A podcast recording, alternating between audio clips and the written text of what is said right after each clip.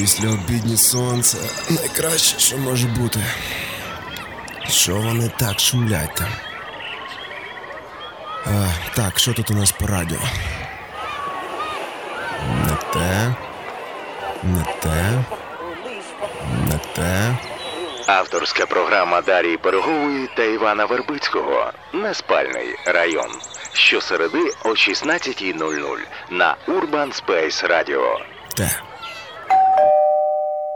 Привіт, це Urban Space Radio. Мене звати Іван Вербицький. Я працюю аналітиком у сфері міського розвитку в аналітичному центрі Цедос. А мене звати Даша Пирогова, я соціологиня, дослідниця, консультантка міських проєктів. Це наша нова програма Неспальний район. Ми виходимо щосереди о 16.00 в ефірі, а також нас можна послухати в записі на Apple Music та Mixcloud. Ця історія є можливою завдяки підтримки Агентства США з міжнародного розвитку USAID. Також ви можете підтримати нас особисто на платформі warm.if.ua Тепле місто і зробити donation.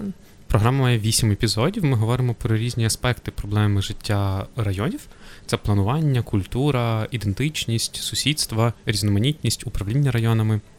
І сьогодні ми будемо говорити конкретніше про питання безпеки на районі, е, що таке безпека, е, як можна її визначити, що таке відчуття суб'єктивної безпеки, можливо, чи ймовірно виміряти об'єктивну безпеку, і також поговоримо про те, якими способами або рішеннями можна підвищувати безпеку на спальних районах.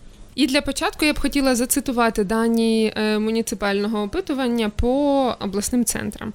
Е, в цьому опитуванні задавалось питання про безпеку. і Воно звучало так: чи почуваєтесь себе ви себе безпечно, ідучи сам або сама додому після настання темряви у вашому районі? І почувають себе не в безпеці 52% мешканців Києва, 36% мешканців Івано-Франківська і менше 24% мешканців Львова. Найбільше себе почувають в небезпеці е, жителі Сєвєродонецька, Запоріжжя, Херсону. Там е, відсоток тих, хто вважає, що небезпечно повертатися по темноті додому в себе на районі, більше 50, 60-70%. Іван, як ти вважаєш, про що можуть говорити такі дані? Ну, про те, що люди не почувають себе в безпеці, власне, але безпека поняття досить складне, насправді його досить складно вимірювати, тому дуже важко сказати, чи свідчить це про те, що в цих містах справді стається більше злочинів, наприклад, більше пограбувань, чи там не знаю, зґвалтувань, убивств, чи е, це власне просто про якесь відчуття того, бо. Людей питали власне про відчуття, чи відчувають вони себе безпечно, і і ця статистика власне говорить нам про ці відчуття. І насправді ці відчуття залежать від величезної кількості різних факторів і не прямо пов'язані там зі статистикою злочинності. Та? Тому це говорить про те, що можливо якесь середовище, в якому люди живуть, не дуже сприяє тому, щоб люди відчували себе в безпеці, воно якесь непривітне, некомфортне. І тому, власне, люди так думають. Я знаю, що, наприклад, у Сполучених Штатах е, також проводять такі опитування, і, е, власне, там, що питають людей, чи почувають вони себе безпечно, питають також, чи змінилося е, відчуття, чи змінилася безпека за останній час, чи знизилася злочинність. І попри те, що за останні 25 років злочинність суттєво знизилася, це вважають одним з е, прогресів власне останнього часу, в результаті того, що міські органи влади в різних містах почали проводити політику власне створення комфортного середовища, але попри це, аж 33% людей вважають, що злочинів стало більше. Попри те, що об'єктивно, за результатами статистики, та, їх стало менше. І лише одна четверта відчула, що, що злочинів стало справді менше. Тобто це говорить нам про те, що люди не завжди оцінюючи безпеку суб'єктивно, та не завжди. Не завжди це може свідчити про те, скільки злочинів відбувається, бо, власне, оце суб'єктивне відчуття безпеки е, на це питання відповідають також люди, які ніколи власне не стикалися з якимись злочинами. Наприклад, вони живуть собі благополучно і в них все добре. Е, натомість, з іншого боку, є якісь е, люди, які навпаки стикаються з злочинами, і такі опитування теж проводять.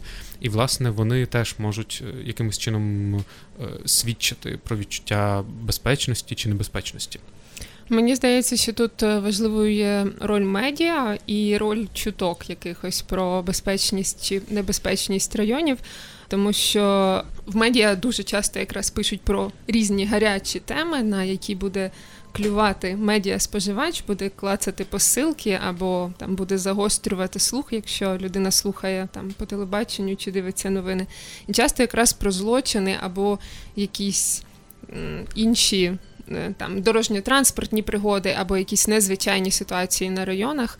Дуже часто про це пишуть медіа, і власне люди це читають. І тому, навіть якщо з ними цього не траплялося, то е, такі сприйняття і споживання таких новин буде впливати на це їхнє суб'єктивне почуття безпеки, яке є між іншим дуже важливим для так само прийняття рішень про те, що буде відбуватись на районі, які заходи там потрібні. І друге, ще мені здається, те, що впливає на суб'єктивне почуття безпеки, це те, що відбувалося не з людьми напряму, а, наприклад, з їхніми друзями, родичами, знайомими, або їм хтось переказав ці історії, те, що ми називаємо чутками, тобто не зі мною, але з кимось. І якщо вже з однією людиною колись трапилась якась пригода, то розмови про це е, будуть ще відбуватися дуже дуже довго, мені здається, і це е, ну, якби теж впливає. Ти знаєш, мені здається, що ще інколи політики можуть використовувати, типу, для того, щоб е, навіяти страх, чи ну, якось в якихось політичних таких е, цілях, та от приїдуть якісь, не знаю, переселенці чи мігранти з інших країн, як в Європі, наприклад, чи чи зараз Трамп будує стіну на кордоні, і якесь таке, е, власне, паніка. Яка ніби не підкріплена якимись там дослідженнями чи даними про те, наскільки справді це впливає на почуття безпеки. А дані свідчать, що мігранти в першому поколінні навпаки е, схильні більш власне виконувати всі закони, тому що вони порівнюють країну, звідки вони приїхали, і країну, куди вони приїхали, і вони намагаються бути найбільш е, такими добросовісними громадянами, бо вони цінують цю власне якісну зміну, яка з ними сталася. Але попри це. До них власне якісь стереотипи такі існують, і це використовують політики в своїй політичній боротьбі, і таким чином люди починають остерігатися когось, думати, що їх може чекати небезпека, коли насправді цієї небезпеки немає. Ти знаєш, я згадала один ну, ми зараз говоримо скоріше про такі штучні фактори небезпеки, які можуть формувати громадську думку. Але я згадала про типу умовно останнє місце в рейтингу цих безпечності, небезпечності міст е, Е, Херсон, і опитування відбувалося в 2008 році. Відповідно, якраз тоді в Херсоні був пік нападів на громадських активістів. В 18-му, можливо. В 18-му, так. Е, минулого року правильно, і був напад на Гадзюк, яка померла потім. І мені здається, що як видумані або такі надумані фактори, такі е, події і реально вчинені злочини або напади ну, можуть впливати на безпеку, то це є певні об'єктивні теж фактори. Ти знаєш, але ми е, власне задавали питання в інстаграмі е, слухачам, слухачкам Urban Space Radio, і власне ми питали, чи почувають люди себе безпечно на районі і чому. І от нам, наприклад, пише Надя з Івано-Франківська: ні, не почуваю себе безпечно, бо на мене нападав Валера. Або е, Юля пише, що так, почуваюся безпечно, головне, щоб була поліція і собак забрали геть. А Микола з Чернівців пише, що почувається небезпечно, тому що темно, вулиці не освітлені і не знаєш, чого очікувати. Ти могла якось прокоментувати ці відповіді? Ну, перше, що можу можу прокоментувати про поліцію, і навіть можу пригадати своє суб'єктивне відчуття безпеки, коли тільки відбулася реформа патрульної поліції, взагалі поліції, і з'явилася патрульна поліція, яка реально дуже активно патрулювала житлові райони, ну у Києві, принаймні точно. І на підсвідомому рівні, бачачи ці машини поліцейські, їздять по району, та тобто я їх і бачу, і чую, і бачу в темноті. Е, я себе почувала безпечніше. Тобто, умовно, коли я пізно поверталась додому, я не оглядалася. Тому ну, це особисто моя думка, але мені здається, що наявність регулярного патрулювання впливає теж на цей суб'єктивний рівень безпеки, тому тут погоджуюся з е, нашою слухачкою. Про а, брод... Слухай, з, з іншого боку, я просто хочу поділитися своїм досвідом, бо я теж пам'ятаю, що якраз тоді, коли поліція з'явилася, було літо. Я щовечора бігав в парку в якійсь 12-й ночі на лісовому масиві. Це типу станція метро Лісова, кінець Києва, тут ліс поруч і траса на Москву. І, власне, тоді ці машини, які проїжджали з маячками, які було видно, е, власне, вони так мене тішили, бо я відчував, по-перше, о, реформи, по-друге, ну, типу, якась безпека. А зараз я живу в іншому районі Києва е, на Нижньоюрківській, це е, поруч Клоузер, культурний центр, де відбуваються різні вечірки, там і є стереотип, чи може не стереотип, що там е, можна легко здобути наркотики. І, власне, е, кожного разу тепер, коли я повертаюся додому, дуже часто там приїжджає поліція, і вона е, один раз мене зупинила, коли я просто ходив викидати сміття. Бо сказали, що ви ж знаєте, що тут поруч розташоване, не закладки часом шукаєте за будинком, а я кажу: ну ні, там смітник. І, власне, я буквально через день, коли йду додому, то поліція когось обшукує. І і відверто кажучи, зараз я боюся, коли е, проїжджають ці патрульні машини поруч, бо я розумію, що я просто собі йду додому, нічого е, поганого не роблю. Ну та це район, де техновечірки відбуваються.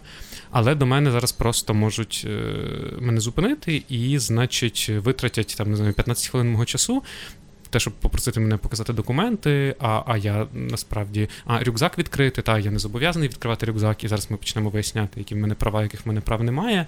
І це просто буде неприємно, і, і, і якось це не дуже про безпеку.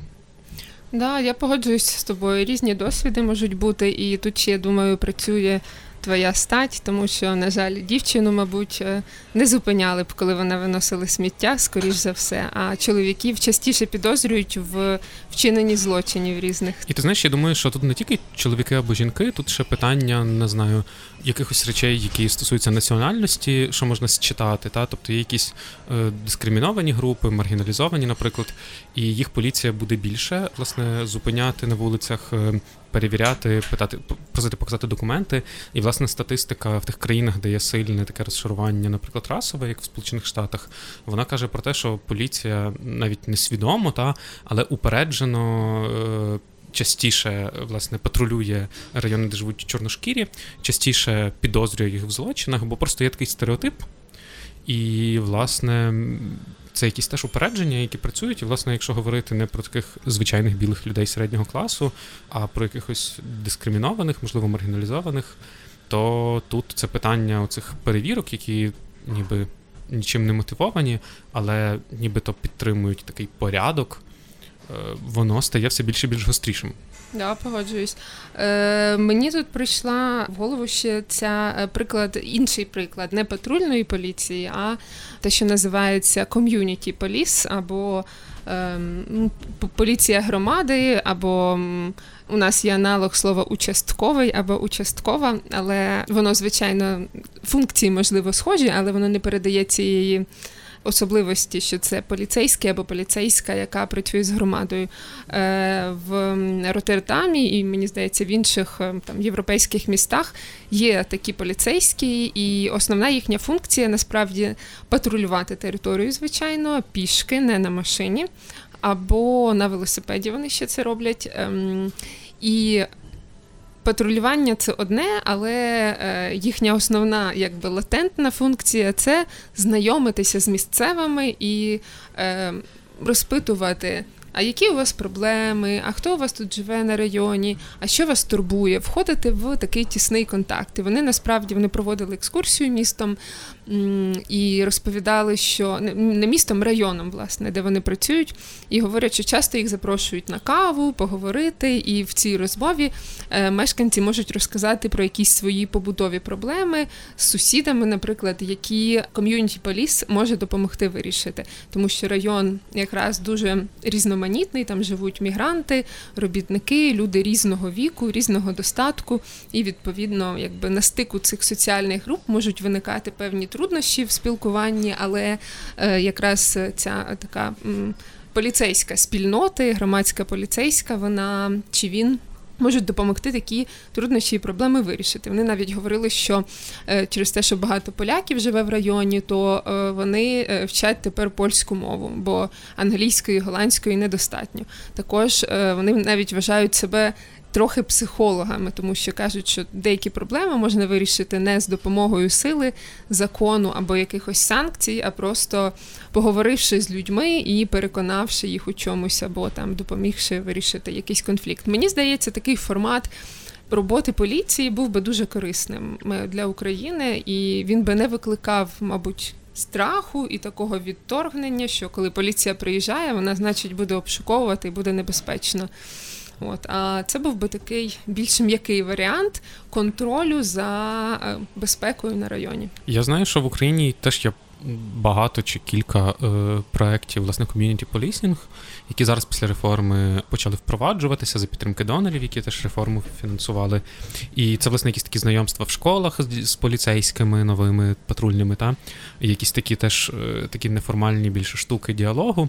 Але е, з іншого боку, теж знаю, що community policing критикують е, в академічній літературі за те, що вони власне працюють з чи схильні працювати з умовно звичайними чи середньостатистичними мешканцями, а не з маргіналізованими якимись групами. Тому що, по-перше, серед маргіналізованих груп менша довіра до поліції, та а по-друге, тому що в оцих ем, програмах community policing найчастіше власне вони спрямовані на таких е, середніх, таких середнього класу жителів. Е, не знаю, як це працює власне в різних випадках. Можливо, інколи ці програми спрямовані на роботу з маргіналізованими групами теж. Але е, власне з іншого боку, теж знаю, що громада може бути сама схильна до того, щоб підтримувати насилля, е, наприклад, е, і формувати запит на жорсткі дії поліції. В Україні е, відповідно до даних опитувань 19% українців допускають катування і незаконне насилля з боку поліції в крайніх випадках, а 5% допускають катування і, і власне невиправдано жорстокі дії до певних категорій людей. Тобто майже 25% жителів вважають, що катувати це нормально, якщо там ти щось не знаю, ходив не в тому районі, наприклад, біля клоузера, та? або якщо ти до певної групи відносишся, і ніби якщо би поліцейська чи поліцейська прийшла до таких людей і, і питала, що ви хочете, е, як забезпечувати безпеку, то люди теж можуть е, насправді е, запит давати такий, що порушує права людини в результаті. Я пам'ятаю з громадських обговорень в Подільському районі, який ми проводили, то власне деякі люди скаржилися, що зараз не видно, невідомо про, про дільничних якось їх е, не ходять, не знайомляться. А, а з іншого боку, знаю, що в нас в районі е, живе одна жінка з психічним розладом, та і вона інколи ходить по району і голосно кричить чи говорить. І інколи людей це в людей це викликає якесь ну неприйняття, очевидно, людей це е, турбує. І, власне, на цих обговореннях люди казали, що от треба, щоб поліція щось зробила з цією жінкою. Але я собі думаю, що ця жінка, ну вона не дуже е, ну окей, можливо, громадський порядок вона якимось чином порушує, та бо вона ну там всі ходять тихо по вулицях, та вона якісь незрозумілі крики кричить. Але з іншого боку, вона нікому не заважає, та вона навпаки хвора людина, їй треба якось допомогти, напевно, бо поліція якось карала, чи чи, чи, чи в лікарні її закрити психологічній, та навпаки від цього їй не стане краще, а так вона хоча б живе серед людей і якось е, ну, важко сказати, що вона інтегрована в спільноту, але вона живе нормальним звичайним життям. Та Якщо її закрити в чотирьох стінах психушки, напевно, їй буде е, гірше, і ми, як е, держава, будемо платити за її утримання великі кошти. Ну, І не думаю, що це рішення. І, власне, е, це якась така теж історія про громадський порядок. Е, про те, наскільки поліція має там злочини розслідувати, надавати якісь сервіси, чи власне підтримувати громадський порядок в тому плані, що якісь такі дрібні відхилення від умовної норми, та вони теж якось переслідуються. І мені здається, що не знаю, чи потрібно, як ти думаєш? Е, я думаю, що якраз е, функціональна громадська поліція або поліція спільноти могла б вирішувати такі питання, тому що така жінка це також питання безпеки. Наприклад, якщо я мама і гуляю з маленькою дитиною, і я не знаю нічого про цю жінку, я не знаю, що вона е, дружня, наприклад, і просто має особливості там ну, поведі... не дуже дружня, поведінкові. Вона щось кричить, знаєте, да. таке Ні, не дуже увазі... не дуже дружня. Да, я маю на увазі, що якщо там ти живеш на цьому районі, ти знаєш, що від цієї жінки не очікувати ніякої небезпеки. От а хтось може не знати. Тому е, я думаю, що такі питання треба регулювати. Знаєш, типу, права інших людей починаються там, власне, де ну. Де мої права закінчуються або починаються. Е, я б хотіла ще поговорити про ти говорив про громадський порядок, і тут дотичним є питання контролю і, наприклад, відеокамер в громадських місцях. Е, з одного боку, це питання безпеки, і часто злочини розслідуються через е, такі камери через записи з них. Але з іншого боку, це вплив на свободу переміщення, це таке тотальне спостереження за е, громадськими просторами за Фуко. Тобто це для мене дилема, я не знаю. І тут, до речі, я недавно дізналася, що в Івано-Франківську діє проект, який називається Безпечне місто. І він полягає якраз встановленні таких камер в на основних перехрестях. Ну і це спрямовано на безпеку дорожнього руху, але також і в відкритих громадських місцях парках, скверах, е, ну якихось площах, і кілька камер також є в дворах. Але я спеціально подивилася дуже небагато. Є камери в житловій uh-huh. забудові, і це звичайно не дуже справедливо, як мені здається, тому що е, виходить, що для міста важлива тільки безпека центральних зон, що в принципі з одного боку правильно, бо там дуже багато людей проводить час. От і це важлива безпека цих людей, але також от в спальних районах, в власне дворах, житловій забудові всього кілька камер. І виходить, що там безпека менш пріоритетна або контроль за безпекою покладений на яких на якісь інші засоби. І цей проект вважається таким зразковим. І такі схожі проекти вони типові для міських рад.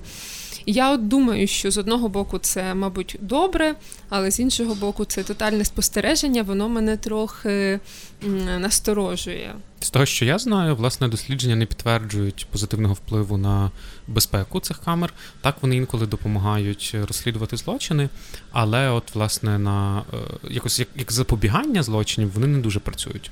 З іншого боку, питання власне захисту персональних даних дуже актуальне.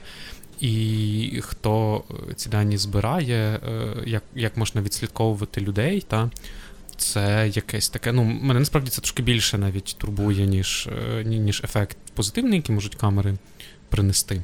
І з іншого боку, взагалі, персональні дані від не знаю, починаючи від сайтів, мобільних операторів і всіх інших. City, ніби така гарна історія. Давайте інтегруємо всі сервіси в місті, зробимо е, електронними е, там в одному додатку від запису в лікарню до квитка на транспорт. Але це якийсь такий масив даних про мене, який хтось обробляє. Не завжди це навіть мерія, інколи це якась компанія, найнята мерією, корпорація. І трошки стає, власне, от моє особисте відчуття суб'єктивної безпеки знижується, коли я е, починаю думати про те, що е, власне ці дані хтось має, і за, за бажання може якось проаналізувати, взагалі відслідкувати кожен мій крок. Я пропоную ще перейти до такої теми, як гендерний мейнстрімінг, і те, як в міському дизайні можна досягати безпеки, тому що ми поговорили про е, суб'єктивне відчуття безпеки, про е, роль поліції, камер як е, таких е, контролюючих е, суб'єктів, які допомагають або навпаки не допомагають підвищувати безпеку в місті, і взагалі і в спальних районах, зокрема. Але ми знаємо з прекрасного досвіду європейських країн, що насправді і засобами міського дизайну, тобто тим, як влаштована вулиця, як влаштована житлова забудова, як влаштоване освітлення на вулиці, е, можна досягати безпеки, щоб люди особливо жінки, тому гендерний мейнстрімінг жінки часто почуваються найбільш незахищено, і їхнє суб'єктивне відчуття безпеки є е, дуже низьким. Тобто вони почувають себе небезпечно в місті через те, що освітлюються, наприклад, тільки проїжджі частини, не освітлюються тротуари, через те, що. Є дуже вузькі, наприклад, міжбудинкові проходи, або е, парки не є парки чи будь-які зелені зони не є е, в доброму утримуванні, там є хащі, парк не проглядається, тому через нього йти небезпечно. Заходи щодо того, щоб міський дизайн відповідав власне потребам жінок і взагалі всіх людей в безпеці, е, вони дуже активно приймаються в міському дизайні в Європі. І коли я буваю в Європі, або коли слухаю якісь розповіді своїх друзів, то я е, чим далі, і коли спостерігаю за тим, що відбувається в Україні з там благоустроєм чи реконструкцією вулиць. мені стає сумно, і в мене чомусь немає надії на якісь е, кращі рішення у нас. Е, не знаю, як ти думаєш? Перше, чи взагалі ти вважаєш, що безпека може бути підвищена засобами дизайну, чи це все видумки європейців? Ну, власне, дослідження показують, що в тих же Сполучених Штатах, де власне знизився рівень кількість злочинів за останні десятиліття, це відбулося власне завдяки міському дизайну, завдяки тому, що на вулицях стало більше очей. Джейн Джейкобс, відома американська журналістка, яка писала про міста, про міський дизайн, вона власне писала про те, що е, люди почуваються безпечніше і, і, і, власне, стає менше всього, коли коли хтось за тобою слідкує, коли освітлені вулиці, коли є велодоріжки, по яких їздять велосипедисти, коли є громадський транспорт, з якого люди йдуть з зупинки додому. І завдяки цьому на вулицях стає більше людей, більше публічних просторів, більше людей. Е, власне якась активність на перших поверхах, коли з кав'ярні люди сидять і дивляться на на власне на тротуар. Це власне збільшує відчуття безпеки, і це працює насправді набагато краще, ніж поліцейські, які в частини населення навпаки викликають тривогу. А не е, відчуття безпеки, і тим більше це краще працює, ніж паркани, наприклад, е, які часто вважаються таким шляхом, який може наприклад, відгородити двір, і ніби там буде безпечно, але власне. Е, наприклад, Комфорт-таун, це такий житловий комплекс в Києві, який власне відгороджений парканом, то там кількість е, злочинів і крадіжок зростає з року в рік, попри те, що він відгороджений, ніби. Власне, паркани не збільшують безпеку, люди збільшують безпеку. Про паркани, до речі, теж е, я подивилась на сайті Lun.ua, там де є інформація про всі нові забудови в містах. Реально третина нових житлових комплексів зараз продають е, цю цінність безпеки через двори, закриті від чужих людей та закриті від авто. Тобто це реально дуже популярна зараз е, штука, але на жаль, да, на жаль, вона не працює або це не єдиний фактор, який забезпечує безпеку в житлових районах. Власне, висновок, який там е, є з того, як це працює в інших країнах, та що е, якщо поставити паркан, то територія за парканом, по-перше, стане небезпечною. По-друге, люди, коли знають, що є паркан, вони схильні менш відповідально власне е, ставитися до безпеки. Вони думають, о, стоїть паркан, можна більше не перейматися ні про що. І цим якраз користаються в таких випадках, як з комфорттауном, коли там крадіжок стало більше і більше. Тому це, це річ, яка не вирішує проблему, вона, можливо, її кудись переносить або навпаки погіршує навіть. Отже, сьогодні ми поговорили про безпеку в житлових районах, як її е, можна сприймати або вимірювати суб'єктивно, та які є фактори, які впливають на формування і відчуття цієї суб'єктивної безпеки. Це була програма Не спальний район. Ми виходимо щосереди о 16-й в ефірі Urban Space Radio, а також можна слухати в записі на Mixcloud і Apple Podcast.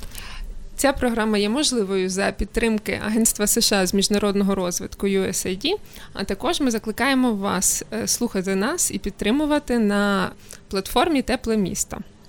Почуємося. Па-па.